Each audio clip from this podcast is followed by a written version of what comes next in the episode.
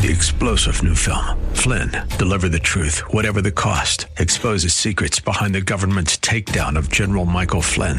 Flynn knew what the intel world had been up to. He ordered the first audit of the use of contractors. This set off alarm bells. He told the truth. He was the most dangerous person for Donald Trump to hire. They had to get rid of Flynn. Flynn, deliver the truth, whatever the cost. Available now. Watch it today. Go to salemnow.com. Salemnow.com. WLCC Brandon. Faith Talk Tampa. Download the Faith Talk Tampa app or listen on TuneIn and Odyssey. The following is sponsored by Verse by Verse Ministries and is pre recorded. When we had the opportunity to be in uh, Israel a few years ago, we, we went to, uh, in Jerusalem, we went to a museum for the Holocaust victims called Yad Vashem, Yad meaning memorial, memorial to the Holocaust victims. Words cannot describe that museum. But when you leave, you are either in tears, you are stunned, and uh, you are just silent. There is nothing to say when you leave, and you you see uh, you see things, you hear things. Most people just break down and, and weep. It is it is a touching touching experience. Jesus said that the last three and a half years of the tribulation will be worse. Hard to imagine, but that's what Scripture says.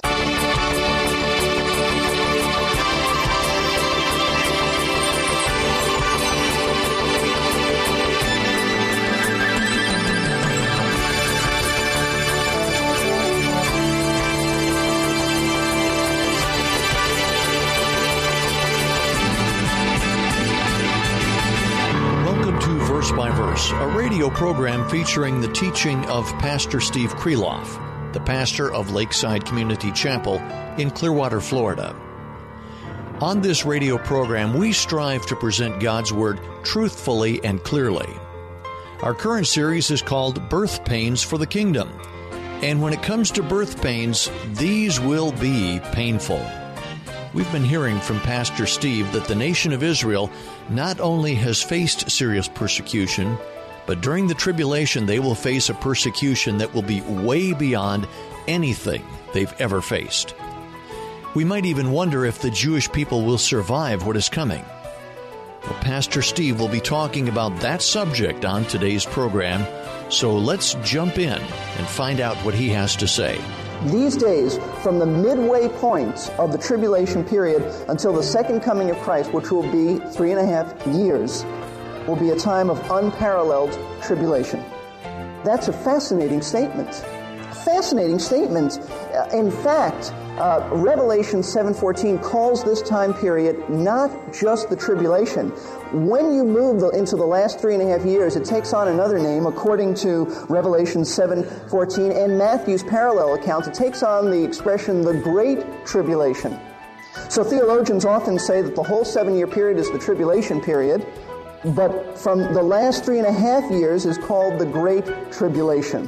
It's a fascinating statement about this future time period being unequal, Jesus said, in distress and tribulation because the Jewish people have suffered so much.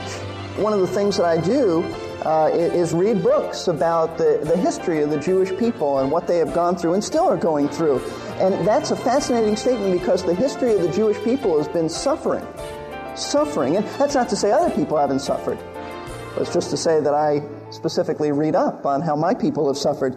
And Jesus said that they'll, they'll never be suffering like this, nor has there been suffering like this. And, and, and, and you have to ask yourself some, some questions. Will this time be worse than it was when the Jewish people were exiled in Babylon in 586 BC? According to this verse, yes. And that was a terrible time. They actually were, the whole, uh, basically, the whole nation was transported. How could there be a worse time than that? But Jesus said it would be worse. Their temple was destroyed. Their city was set on fire. They were exported out. Jesus said it'll be worse. Will this time period be worse than the Holocaust by the Nazis? Jewish people today could not imagine that there'd be a worse time. Six million Jewish people were exterminated, all for, for one reason they happen to be Jewish. The Jewish people are still getting over. In fact, they'll never get over that. They're still asking questions about that time period.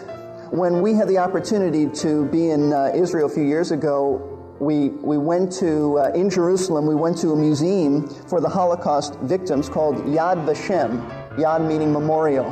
Memorial to the Holocaust victims. Words cannot describe that museum. But when you leave, you are either in tears, you are stunned, and uh, you are just silent. There is nothing to say when you leave, and you you see uh, you see things, you hear things. Most people just break down and, and weep. It is it is a touching touching experience. Jesus said that the last three and a half years of the tribulation will be worse. Hard to imagine, but that's what Scripture says.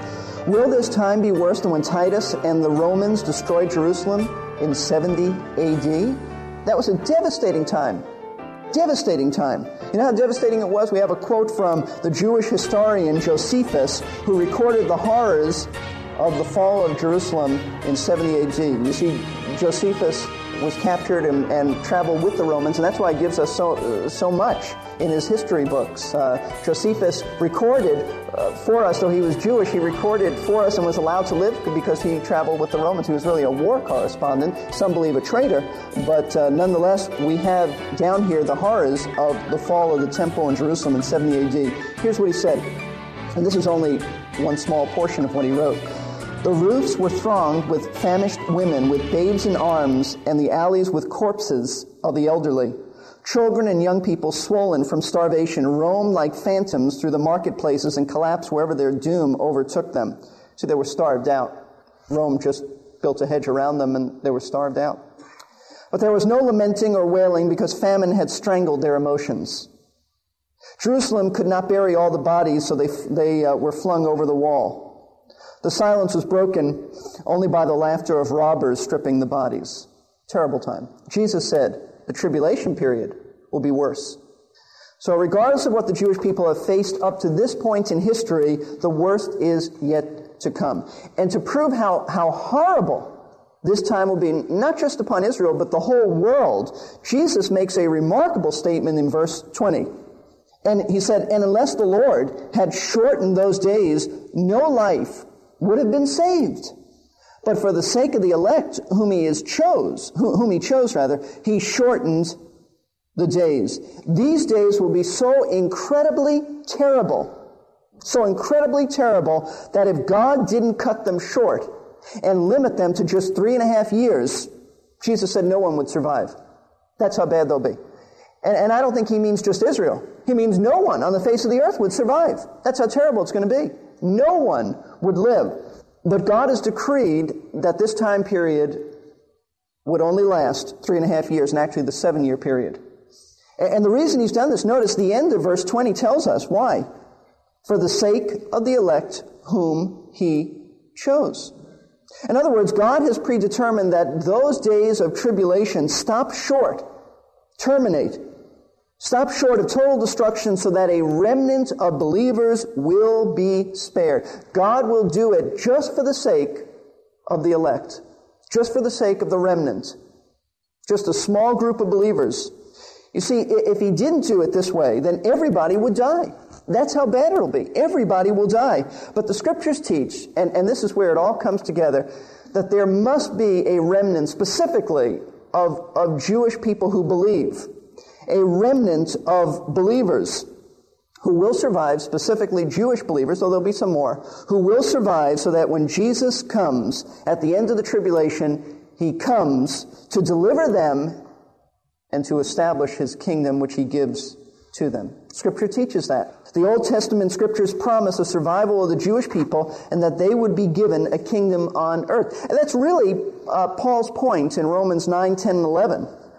Paul's point in Romans 9 through 11 is to say this. He is arguing that God has been faithful and will be faithful to his word. The, uh, the early church looked around. There weren't many Jewish people, like there were Gentiles. At least the Gentiles were gaining in numbers. And some Jewish believers said, well, wait a minute. I thought that Israel is going to be saved. I thought there's going to be Jewish people who will be saved and the nation will be converted to Messiah. And Paul takes those three chapters to prove that God will preserve a remnant. Not all Israel, he says, is, is Israel. Israel will come to know their Messiah, but he means at the end of the tribulation. And therefore, God will give them the kingdom that he promised, but it's not right now. Let me show you some scriptures that says that Israel will survive the tribulation. There must be a survival of the nation for Jesus to deliver them. Jeremiah chapter 30, and then verse 31. Jeremiah chapter 30, verse 7 says this Alas, for that day is great. And he's speaking of the tribulation. There is none like it, and it is the time of Jacob's distress. That's where we get the term for the tribulation period called the time of Jacob's trouble. But notice this, but he, meaning Jacob, which is another name for Israel, will be saved from it. They'll be delivered. There has to be a people to deliver. Then just turn over one chapter to uh, chapter 31, verses 33. This is great. He's speaking of the new covenant which God will make with Israel at the end of the tribulation, very special covenant. We have uh, entered into that covenant now. You could say, in a sense, prematurely, we've received forgiveness and the Spirit indwelling us in a new heart. But this covenant specifically is going to, uh, it has been made or will be made with Israel. But this is, verse 33, but this is the covenant which I will make with the house of Israel after those days, and he means after the tribulation, declares the Lord. I will put my law within them and on their heart I will write it, and I will be their God, and they shall be my people. He's speaking about people who have been uh, uh, converted. And I don't mean Jews who have become Gentiles, I mean Jews who have become genuine believers. And they shall not uh, teach again, each man his neighbor and each man his brother, saying, Know the Lord, for they shall all know me from the least of them to the greatest of them, declares the Lord. For I will forgive their iniquity and their sin I will remember no more. Now watch this. Thus says the Lord who gives the sun for light by day and the fixed order of the moon and the stars for light by night, who stirs up the sea so that its waves roar. The Lord of hosts is his name. If this order, fixed order departs, from before me, and he means permanently now, declares the Lord, then the offspring of Israel shall also cease from being a nation before me. For thus says the Lord, if the heavens above can be measured and the foundation of the earth searched out below, then I will also cast off all the offspring of Israel for, for all that they have done, declares the Lord. God said, hey, if you can measure the heavens, then you can cast off my people. You can't measure the heavens. He can't cast off his people. He said, hey, if the fixed order of, of the sun and moon changes permanently. I mean, he's talking about in, in, in our day. Then he said, no, that uh, Israel will be changed too. But that's not the case. The point of this is to say that I'll make a covenant with them because they will survive. And God says, I'll see to it that they survive because they will be a nation forever. Forever. God has promised to preserve the Jewish people and to bring them to faith in Messiah. That's why Paul says at the end of Romans chapter 11 verse 26, he says, the Redeemer shall come out of Zion and then all Israel shall be saved. Does he mean all the Jewish people forever? No. Those Jewish people who are living at the end of the tribulation will be saved. The nation will turn to Christ. The nation will become believers. Now let's turn to Zechariah, the end of the Old Testament, Zechariah 13. And we looked at this a few weeks ago, but let me put it together for you. All Israel shall be saved. Who's all Israel? Zechariah chapter 13, verse 8. Right after Zechariah comes Malachi, which is the close of the Old Testament, so that might help you to find it. And if you can't find it, it's fine, just listen. And it will come about in, the, in all the lands, declares the Lord, that two parts of it will be cut off and perish. That is to say, two thirds of the Jewish people living in Israel will die in the tribulation. But the third will be left in it. The third will survive. One third of the people. That's the remnant. And what will God do with them? Verse 9, and I will bring the third part through the fire, and refine them as silver is refined, and test them as gold is tested, and they'll call on my name, and I will answer them, and I will say, They are my people. And they will say, The Lord is my God. God says that the one third that's living will be the people who will be saved. All Israel will be saved. It's just that two thirds of them will have been destroyed and killed. But the one third, which constitute at this point the nation, will be saved. And Zechariah chapter 12, Verse 10 tells us about it. And I will pour out on the house of David and on the inhabitants of Jerusalem the spirit of grace and supplication so that they will look on me whom they've pierced and they will mourn for him as one mourns for an only son, and they'll weep bitterly over him like the bitter weeping over a firstborn. Sometime at the end of the tribulation period, the blindness is going to be taken off, and the Jewish people will finally recognize that Jesus is their long awaited Messiah. Just like uh, I read this magazine where the uh, ultra Orthodox man said, We don't know who Messiah is, but we know he's coming. Well, then they'll know who Messiah is and has been, and they'll mourn because they'll realize that they and their people have rejected him.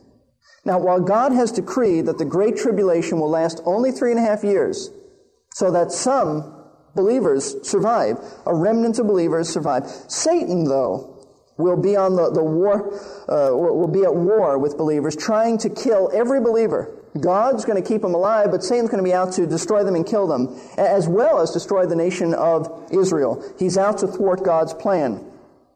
And, and you need to turn to Revelation chapter 12 to see this. And I realize that when we're dealing with prophecy, we, we jump around a bit, but that's the way the prophetic scriptures are. They don't unfold everything in one passage. You just have to piece it together. Revelation chapter 12 is about Satan's persecution of Israel during this time period. During this time period. And God's protection for the nation. Now, let me, let me just show you how we know that it's about Israel. And I won't take the time to go into all of it, but I just want you to be somewhat oriented. Verse 1. And a great sign appeared in heaven, a woman clothed with the sun and the moon under her feet, and on her head a crown of, of twelve stars. And she was with child, and she cried out, being in labor and in pain to give birth. Now that's obviously very um, symbolic language. However, how do we know what it's referring to? If we were to take the time to go through the book of Revelation, which we did a number of years ago, I would point out to you and show you illustration upon illustration that much of the symbolic language in the Old Testament can only be understood in light of the background, uh, uh, in the New Testament rather, in the book of Revelation, the symbolic language there can only be understood in light of the symbolic language or the language in the Old Testament. And uh, John assumed that his readers understood that, that they had a working knowledge of the Old Testament scriptures, and so he didn't explain everything that was symbolic. But uh, if you look back in the Old Testament scriptures, you see much of the same language, and in its context there, it's very clear. And in the context here, it's very clear because the language that, that is used here is, the, uh, speaking of a woman, is the same language that's used in Genesis 37. You don't need to turn there. Genesis 37 is about Joseph, one of Jacob's 12 sons, who has a dream. And he explains to his family what this dream consisted of, and they're bowing down to him and so forth, uh, meaning that someday he's going to be elevated and they will submit themselves to him. And that's exactly what happens. And so Genesis 37 is speaking about Israel with that language, and so Revelation 12 is referring to the nation of Israel as well. That's what this chapter is about, Israel being persecuted. But it's also about Satan. Verse 3. And another sign appeared in heaven, and behold, a great red dragon having seven heads and ten horns and so forth. Now, who is that? Verse 9 tells us who it is. And the great dragon was thrown down. He's the serpent of old who is called the devil and Satan. So he, he was thrown down. Now let's read verses 7 through 9. And there was war in heaven. Michael and his angels waging war with the dragon. And who's the dragon? Satan. And the dragon and his angels waged war, and there, and there were, they were not strong enough, and there was no longer a place found for them in heaven. And the great dragon was thrown down, the serpent of old, who is called the devil, and Satan, who deceives the whole world. He was thrown down to the earth, and his angels were thrown down with him. Now, right now, what is Satan doing? Satan is a fallen angel. He was a gorgeous angel. He was a very high angel, but he sinned, and we don't understand his sin. The Bible simply says that sin was found in his heart. Iniquity was found in his heart. God is not responsible for that. Satan decided that, and we, that's a mystery how that all took place. But Satan is a fallen angel, and he still has access to heaven. He still has some access to heaven. How do we know that? Because in the book of Job, it says that the, that the angels of God appear before him regularly and give reports, and Satan was there. So we know that Satan uh, has access to heaven. But according to these verses, there is coming a day when Satan and his evil angels will be involved in a war with Michael, who's an archangel, and other good angels, and they will lose. That is, Satan will lose in his angels or demons. And the result will be that he will be permanently ousted from any kind of entrance into to heaven. It says in verse 9, he was thrown down to the earth and his angels were thrown down with him. That has not taken place yet. That will take place midway into the tribulation period. He will be permanently expelled from heaven. Now, let's look at that. Let's look at verse 12. And we'll see, we'll put some, some things together. For this reason, rejoice, O heaven, and you who dwell on them, woe to the earth and the sea, because the devil has come down to you having great wrath, knowing that he is only a short time. Only a short time because he knows it's three and a half years and that's the end. He knows the Bible, by the way. Knows it better than us. Remember, the demons often in, in the ministry of our Lord would say, uh, Are you going to torment us before the time? They understand prophecy pretty, pretty well. And so they're moving towards that. And uh, heaven, according to verse 12, heaven is thrilled. Heaven is rejoicing. Rejoice, O heavens. Why? Because they're rid of him. They don't have him anymore. But that's why it says, Woe to the earth. Heaven's loss, or, or heaven's gain, I should say, is earth's loss. So he, he comes down to the earth. He knows he only has a little time left, three and a half years. And he's going to, to go full steam ahead to, to vent his anger on the one thing on earth that is precious to the Lord, and that's his people, and specifically Israel. Verse 13. And when the dragon saw that he was thrown down to the earth, he persecuted the woman who gave birth to the male child. Now, when does this persecution begin? According to the other scriptures, halfway into the tribulation. Halfway into it. So that's when he's thrown down. This will be the worst expression of anti Semitism ever and he will be out to destroy Israel and prevent Christ from returning for her. However, God is not going to let this happen. Verse 14.